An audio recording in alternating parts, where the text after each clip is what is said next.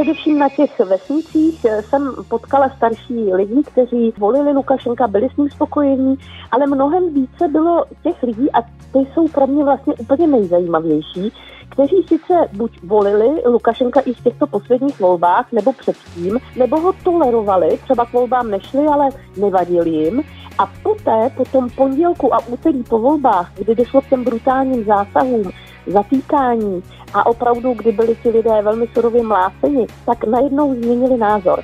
A bylo to slyšet i v těch autobusech, kdy třeba já jsem mlčela a ti lidé se naprosto bez strachu mezi sebou bavili o tom, jak už Lukašenko překročil ty meze, jak už prostě ho nechtějí, i když předtím ho snášeli dobře. Zpráva o Bělorusku od dnes poznanej ktorá splínula s davom a napriek odopretej akreditácii prináša obraz o krajine, ktorá už druhý mesiac bojuje s režimom diktátora Alexandra Lukašenka.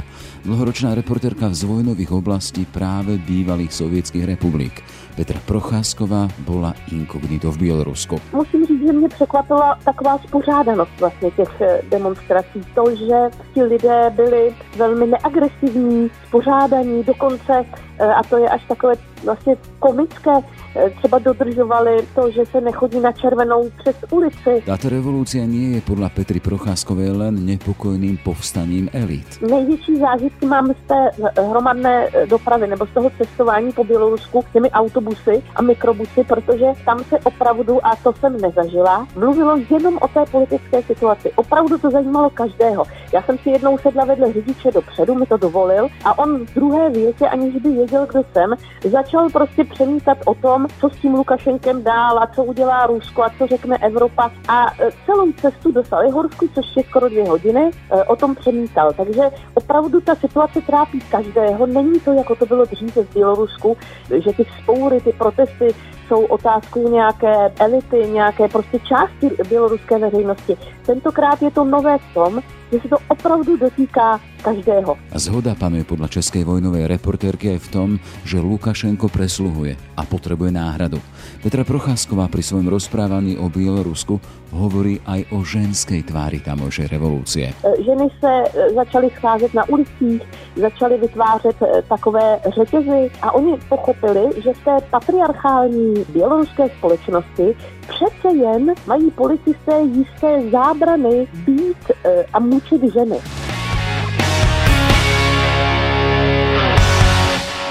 Ako to v Bielorusku nakoniec dopadne? Aj o tom bude dnešné ráno náhlas. Je streda, 16. september. Pekný deň želá Jaroslav Barborák. Ráno nahlas. Ranný podcast z pravodajského portálu Aktuality.sk. Niekedy sa hodí vyzerať ako CETA. Tak píše o svojom úspešnom modeli prežitia v Lukašenkovom Bielorusku, ktoré vyhlasilo vojnu nielen svojim občanom, ale aj domácim a zahraničným novinárom Petra Procházková. Česká vojnová novinárka, ktorá má za sebou reportovanie z viacerých konfliktných zón práve na pôde bývalého Sovietskeho zväzu. Prostredníctvom jej reportáží sme tak mohli sledovať dianie v Abcházsku, Osecku, Gruzínsku, Tadžikistane, Náhornom Karabachu či Afganistane. Na vlastnej koži zažila bombardovanie mesta Grozný v Čečensku. Neváhala sa ponúknuť ako rukojemník na miesto pacientov v miestnej nemocnici. Tam neskôr založila aj detský domov pre bojnové siroty. Neskôr ako persona non grata pre ruské úrady zažila aj vyhostenie. Aktuálne však, ako CETA v úvodzokách, tu citujem to, niekedy sa hodí vyzerať ako CETA, navštívila Bielorusko, ktoré už druhý mesiac, nedelu čo nedelu v státisícoch vychádza do ulic a protestuje proti Lukašenkovmu režimu a zmanipulovaným augustovým voľbám. Aké Bielorusko zažila na vlastnej koži nenovinárskej CETY? Ešte raz, novinárka Petra Procházková. Pekný deň prajeme a vítajte v podcaste Aktualit Ráno na hlas. Dobrý den. Pani Prosásková, ešte predtým, ako sa dostaneme k tej vašej ceste a skúsenostiam, chcem sa len spýtať, že ako vnímate fakt, že Bielorusko sa pomaly vytráca z prvých stránok a otvárakov svetových médií a to napriek tomu, že napríklad len včera tam pri protestoch zatkli vyše 700 ľudí, či použili proti ním vodné delá. Já jsem to tak trochu čekala, protože vždycky to tak je, že ten konflikt nebo revoluce nebo nějaká významná událost nejdříve úplně vlastně zaplní první stránky světového tisku a když to trvá delší dobu a nemá to žádné jednoznačné vyústění, tak to prostě novináře i čtenáře i diváky eh, přestává trochu bavit. Takže vlastně lze říct, že i takovým úkolem eh, třeba těch demonstrantů v Bělorusku je vymýšlet stále něco nového, aby byly pro eh, ta média zajímaví, protože pozornost médií oni opravdu potřebují. Nehrá právě Lukašenko na to, že těch nespokojených unaví, vyčerpá a unaví rovnako pozornost médií? Ano, určitě. Já si myslím, že je to taková vzájemná hra na to, kdo vydrží víc a kdo třeba vymyslí něco zajímavějšího, čím upoutat e, média. E, samozřejmě, že Lukašenko věří tomu, že prostě počase i třeba s tím, jak přijde horší počasí, začne pršet, bude více zima, tak část těch lidí prostě přestane do těch ulic vycházet. Takže to si myslím, že je jeho taktika, sází na čas, uvidíme, jestli mu to vyjde nebo ne. Zatím se mi zdají ti běloruští demonstranté velmi vytrvalí. Zažili si ich aj na vlastnej koži, ale nie teda v tej roli novinárky, ako píšete, ale skôr v roli akejsi cety. Ako k tomu došlo? Ano, já jsem původně chtěla jet samozřejmě jako novinářka do Běloruska. Vždycky jsem tam tak jezdila. Vím, že novinářská akreditace v mnohem pomůže v té práci, ale eh, ani po několika měsících eh, se mi ji nepodařilo získat. Já jsem chtěla jít původně na volby, které se konaly 9. srpna. Žádala jsem už v květnu tohoto roku o akreditaci a prostě se to nepodařilo, ať jsme opravdu velmi, velmi vycházeli vstříc ve všem, co na nás běloruské úřady požadovaly. Prepačte, že vás vyruším, len pripomeniem a preložím slovenským posluchačom, že kvieten to je maj, čiže už od maja ste žiadali neúspešne akreditáciu na augustové volby, keď hovoríte o srpni. Ano, ano, ano. Pak jsem se vlastně rozhodla nejet na ty volby a to, že jsem změnila moje rozhodnutí, vyvolaly vlastně až ty velmi brutální zásahy proti demonstrantům a celá eskalace té situace v Bělorusku. Tehdy jsem si řekla, že ten zájem, novinářský zájem informovat veřejnost převažuje nad tím, že prostě tam jedu bez té akreditace. Ostatně i vy, Slováci, i my Češi máme možnost jet do Běloruska bez víza, a jet tam prostě jako turista nebo jako prostě člověk, který se kolem sebe kouká, tak já jsem tuto podobu jak si té cesty zvolila nakonec. Už tedy jste mali informace o tom, že vašich kolegů, novinárov z Běloruska vracali a vracají. Eh, ano, já jsem měla informace, proto jsem s tou cestou váhala. Vlastně den předtím, než my jsme se rozhodli jet s naším kolegou z deníku N s Gabrielem Kuchtou, s fotografem, tak jsme ještě váhali, sledovali jsme, jak tam, myslím, asi 15 našich kolegů z různých zemí eh, otočili na letišti eh, a poslali je zpět domů. No nakonec jsme to riskli. Musím říct, že ta úspěšnost byla pouze 50%, protože kolegu Gabu Kuchtu na tom letišti také lapli a vrátili, nepustili ho do Běloruska, takže já jsem ty hranice nakonec prošla sama a zůstala jsem tam sama na nějakou dobu. Aké byly ty vaše prvé pocity, když jste tam zostali sama jako žena v krajině, která by v povstaní? No, ono to na tom letišti a vůbec v tom městě e, zpočátku nevypadalo nějak dramaticky, ale je pravda, že to byla neděle, já jsem přiletěla v neděli a jakmile jsem přijela autobusem do centra, tak už vlastně těch ulicích byli vidět lidé, demonstrovalo se, bylo vidět zvýšená koncentrace eh, policejních jednotek, eh, ale musím říct, že mě překvapila eh, taková spořádanost vlastně těch demonstrací. To, že ti lidé byli velmi neagresivní, spořádaní, dokonce, a to je až takové vlastně komické, třeba dodržovali to, že se nechodí na červenou přes ulici, uklízeli po sobě, prostě ta spořádanost a taková pořádku milovnost, která je Bělorusům vlastní, ta byla vidět i na těch demonstracích, takže nepůsobilo to vůbec nějak hrůzostrašně. Ten váš prioritný a primárny cíl bylo ísť tam ako novinárka, aby som mohla ako novinárka svedčiť a informovať, ale ako novinárka formálne ste vystupovať nemohli, nemohli ste tam e, sa legitimizovať. E, čiže prišli ste až k tej nejakým spôsobom tomu krytiu. Zase sa vraciam k tej vašej, vy ste o tom písali, že bola som ako CETA. Dôležité bylo, aby mě na té ulici policie jako novináře neidentifikovala, protože oni by se pak mohli zeptat na dokumenty a zjistili, že tu akreditaci nemám. Takže já jsem se musela neustále snažit splynout davem, Ehm, protože jsem nebyla jenom v Minsku, ale jezdila jsem i do menších měst a do vesnic, kde je člověk ještě nápadnější jako cizinec než v tom Minsku, tak tam jsem si opravdu musela dávat velký pozor, protože tajné služby samozřejmě jsou teď v pohotovosti a po cizincích opravdu jdou velmi usilovně. Já jsem třeba volila takovou cestu, že jsem jezdila eh, takovými těmi maršrutkami, to jsou takové ty malé autobusy, kterými běžně jezdí Bělorusové. Měla jsem běžná zavazadla, která mají Bělorusové. Nenavlékala jsem na sebe žádné takové ty novinářské vesty. Prostě nic, co by mě mohlo identifikovat jako novináře.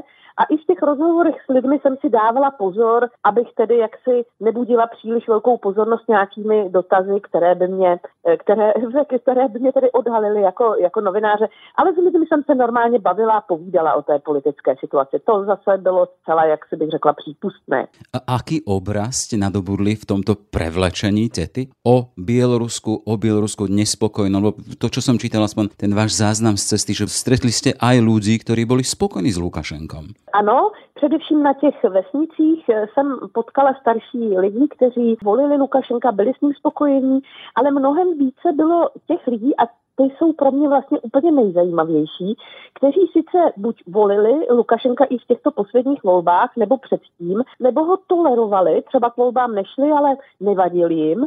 A poté, po tom pondělku a úterý po volbách, kdy došlo k těm brutálním zásahům, zatýkání a opravdu, kdy byli ti lidé velmi surově mláceni, tak najednou změnili názor. A bylo to slyšet i v těch autobusech, kdy třeba já jsem mlčela a ti lidé se naprosto bez strachu mezi sebou bavili o tom, jak už Lukašenko překročil ty meze, jak už prostě ho nechtějí, i když předtím ho snášeli dobře. Takže já si myslím, že ten zlom pro mnohé lidi nebyly ty volby, ale to, co se dělo bezprostředně po nich. Z toho, co jste publikovali, aj potom, jak jste se vrátili, z toho vyplývá, že jste fungovali aj v síti novinárov, ako e, nechcená novinárka.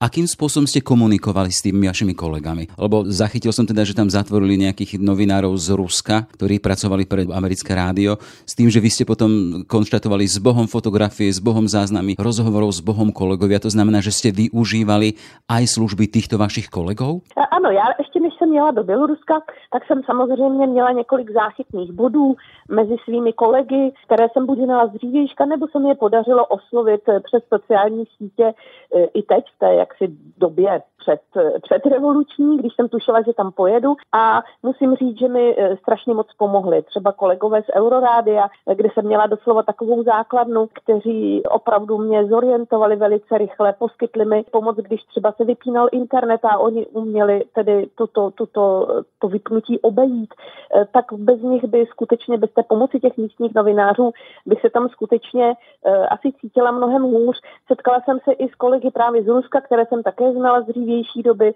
Je fakt, že my jsme se potkávali ne na tiskových konferencích, já jsem se na nic takového neodvážila, ale například ve chvíli, kdy byla u výslechu v budově vyšetřovacího výboru nositelka Nobelovy ceny za literaturu paní Alexievičová a my novináři a i veřejnost jsme stáli před tou budovou a čekali na ní. Tak já jsem tam splývala s veřejností, ale zároveň jsem komunikovala s těmi novináři. Tak jsem se snažila prostě nějak se pohybovat mezi těmito dvěma skupinami, abych nebudila pozornost, ale zase, abych se něco dozvěděla. V každém případě informace obohacená o šumy z verejnosti, z kontaktování s obyčajnými lidmi, ty jsou ještě zaujímavější jako ty oficiální, které vycházejí z tlačových konferencí. E, to bez pochyby ano, já musím říct, že vlastně úplně největší zážitky mám z té hromadné e, dopravy nebo z toho cestování po Bělorusku těmi autobusy a mikrobusy, protože tam se opravdu, a to jsem nezažila, mluvilo jenom o té politické situaci. Opravdu to zajímalo každého. Já jsem si jednou sedla vedle řidiče dopředu, mi to dovolil a on v druhé větě, aniž by věděl, kdo jsem, začal prostě přemítat o tom, co s tím Lukašenkem dál a co udělá Rusko a co řekne Evropa. A e, celou cestu do Salihorsku, což je skoro dvě hodiny, e, o tom přemítal. Takže opravdu ta situace trápí každého. Není to, jako to bylo dříve v Bělorusku, že ty vzpoury, ty protesty jsou otázkou nějaké elity, nějaké prostě části běloruské veřejnosti. Tentokrát je to nové v tom, že se to opravdu dotýká každého. I k babičkám na vesnici, když jsem přijela, tak o tom začali mluvit, i když třeba hájili Lukašenka, tak je ten problém trápil a hovořili o tom poměrně otevřeně. Aký ten obraz v Bělorusku z toho, čo ste boli medzi ľuďmi? Aké Bělorusko chcú oni? Čo tam zaznievalo? Ten hlavný headline toho? Já si myslím, že ten úplně hlavní message běloruské veřejnosti v tuto chvíli je, uspořádejte nám nové volby a my se rozhodneme. Vůbec nikde není řečeno, že místo Lukašenka přijde nějaký osvícený proevropský, z našeho tedy pohledu osvícený eh, politik. To vůbec není jasné. Ten jediný bod, na kterém se všichni shodnou, je, že Lukašenko prostě přesluhuje a že už by ho měl vyměnit eh, někdo jiný. Ta velmi malá část běloruské veřejnosti, která by ho tam měla i nadále, opravdu by ty eh, následující volby podle mého názoru drtivě prohrála. To je prostě vzkaz. Pomožte nám, eh, abychom se sami mohli svobodně rozhodnout, ale zatím se nechceme přiklánět ani na jednu, ani na druhou stranu. Rozhodně, a to bylo velmi často slyšet od Bělorusů, a to i ze všech těch táborů, jak od intelektuálů, tak od lidí, se kterými jsem se setkala třeba v těch podnicích stávkujících. Nechceme si rozlobit Rusko. Nepište o nás tak, že jsme pro Evropskou unii proti Rusku. Nikoliv. Eh, Rusko eh, zůstává naším partnerem a v žádném případě my nechceme, aby jsme si ho rozlobili. Bieloruská analytička Alena Kucko povedala kolegovi Mirkovi Tódovi, že Lukašenko sa nezastaví pred ničím. V tomto kontexte sa spýtať, práve v čase, keď robíme tento rozhovor, Lukašenko letí za Putinom akým spôsobom môže Rusko vstúpiť a samotný Putin do riešenia tohto problému? Si že Rusové už do toho řešení té situace vstoupili v prvé řadě tím, že byli jedni z prvních. Putin byl ten, kdo poblahopřál Lukašenkovi k vítězství ve volbách, které většina světa neuznala jako demokratické a je jasné, že ty výsledky neodpovídají té realitě. Rusko dalo najevo, že si při nejmenším ještě chvíli Lukašenka v té funkci eh, přeje. Další ta podpora spočívala v tom, jak si telefonovali. Oni si neustále telefonovali a těch zpráv, které vypouštěli o těch telefonátech, vyplývalo, že Rusko stále stojí za Lukašenkem. To je velmi vážný vzkaz běloruské veřejnosti, protože uh, ona cítí teď jakési nepochopení Ruska. Ona stále jako se k Rusku obrací jako k příteli a chtěla by, aby ji pochopil. A pokud i ta dnešní schůzka Eh, bude mít za výstup, že Rusko jednoznačně podpoří Lukašenka v jeho funkci, pak si myslím, že to pro běloruskou veřejnost bude eh, další velké zklamání a že to vlastně vytváří takovou propast mezi Ruskem a Běloruskem, která tam doposud nebyla. Na druhou stranu je pravděpodobné, že i v Rusku už si uvědomují, že Lukašenko jak si dopisuje poslední kapitoly té své politické knihy, že už přemýšlejí o jeho nástupci. Ovšem zatím tedy není jasné, kdo by jim mohl být. V každém případě do ulic Mínska a těch větších měst krajiny stále vychádzají stá tisíce lidí. Ta vaša prognoza, kedy prestanou vycházet a prestanou vycházet? No, já si myslím, že postupně se jejich počet zmenší ale eh, jsem si skoro jistá, že budou i nadále vymýšlet různé akce. Oni jsou eh, velmi tvořiví v tom demonstrování a v těch protestech. Velmi opravdu kreativní. Tam nejde jen o masovost těch demonstrací, ale o vymýšlení i různých takových velmi vtipných vyjádření nespokojenosti, jako je vyvěšování červeno-bílého prádla eh, na, na šňůry. To dělají hospodinky, když chtějí vyjádřit, že tady ctí tu starou běloruskou vlajku Eh, která je Lukašenkem pokládána za nějaký nacistický symbol dokonce. Eh, potom ta ženská tvář celé té eh, revoluce, říkejme tomu tak, je velmi, velmi zajímavá, nebývalá v tom postsovětském prostranství. Takže já si myslím, že to třeba bude nabývat jiných podob, než jsou ty velké masové demonstrace. Ale jedno tady je už dané, bych řekla, navždy pro Lukašenka. Lidé ho už prostě nemají rádi, nechtějí ho ve funkci a to i ti, kteří ho možná volili v těch posledních volbách. Zkrátka eh, je to Lukašenkův konec, jenom není jisté, kdy přesně nastane. Keď ešte hovoríte tu zaujímavú vec o ženskej tvári bieloruskej revolúcie, eh, pomenujte ju, aká je? Mně to je strašně sympatické, protože ženy dnes v té běloruské situaci, v, té, v tom povstání vlastně občanském, hrají opravdu významnou roli. A to z mnoha důvodů. Začalo to tím, že na místo těch zavřených kandidátů kandidovali nebo spojili se pod jedinou kandidaturou ženy paní Světlany Cichanovské eh, tři ženy, které reprezentovaly ty kandidáty mužské, kteří nemohli kandidovat, protože buď byli zavřeni nebo byli vypuzeni ze země. Tak už to bylo jako velké gesto, kdy i ty ženy deklarovaly, vidíte, my se dokážeme dohodnout za 15 minut a jdeme do toho boje společně. A to pak pokračovalo. Eh, ženy se začaly scházet na ulicích, začaly vytvářet takové řetězy a oni pochopili, že v té patriarchální běloruské společnosti přece jen mají policisté jisté zábrany být e, a mučit ženy. E, neplatí to absolutně, ale přece jen e, ty ženy se těší jakési imunitě. Takže oni začali dělat třeba i to, že chrání na ulicích ty muže, kteří demonstrují, stoupnou si kolem nich, tvoří takové zábrany, Ehm, prostě myslím si, že těm policajtům, policistům lidsky řečeno musí strašným způsobem lézt na nervy a že policie vlastně neví, jak se s těmito děčícími ženami vypořádat. Já si myslím, že to je traumatizující pro každého muže taková ženská masa a že to je geniální prostředek k tomu, jak vyvést Lukašenka a jeho režim z rovnováhy. Ta vaša cesta po Bielorusku to už je pár dní, ale predsa len vy ste zaujímavý typ novinárky, že v tých krajinách si zachovávate silné vzťahy. Jak som spomínala v úvode, ste neváhali dať svoju existenciu ako náhradu za ľudí v nemocnici, ako rukojemníčka, alebo si potom neskôr rôznom založili aj detský domov. Z tohto pohľadu chcem spýtať, že ako vám v mysli a v tých vašich vzťahoch zostáva samotné Bielorusko? Pro mě tam byl jeden velmi silný zážitek eh, ze Salihorsku, to je město v, eh, v Bělorusku, eh, které vzdálené asi dvě hodiny cesty od Minska, které je proslavené tím, že se tam těží draselné soli. Je to Eh, jeden z největších, jsou tam jedny z největších dolů na světě na draselné soli, ze kterých se dělají hnojiva a já jsem se tam jela podívat za stávkujícími horníky a už samotná ta schůzka s těmi horníky byla velmi, bych řekla, emotivní, protože oni se báli ani tak ne o sebe jako o nás. Setkali jsme se na takovém dětském hřišti mezi paneláky, oni se neustále ohlíželi, jestli nás někdo nesleduje. Poté jsme eh, od nich dostávali pravidelné informace, oni jsou pod obrovským tlakem Eh, mohou přijít vlastně definitivně o existenci, pod tlakem jsou i jejich rodiny a manželky.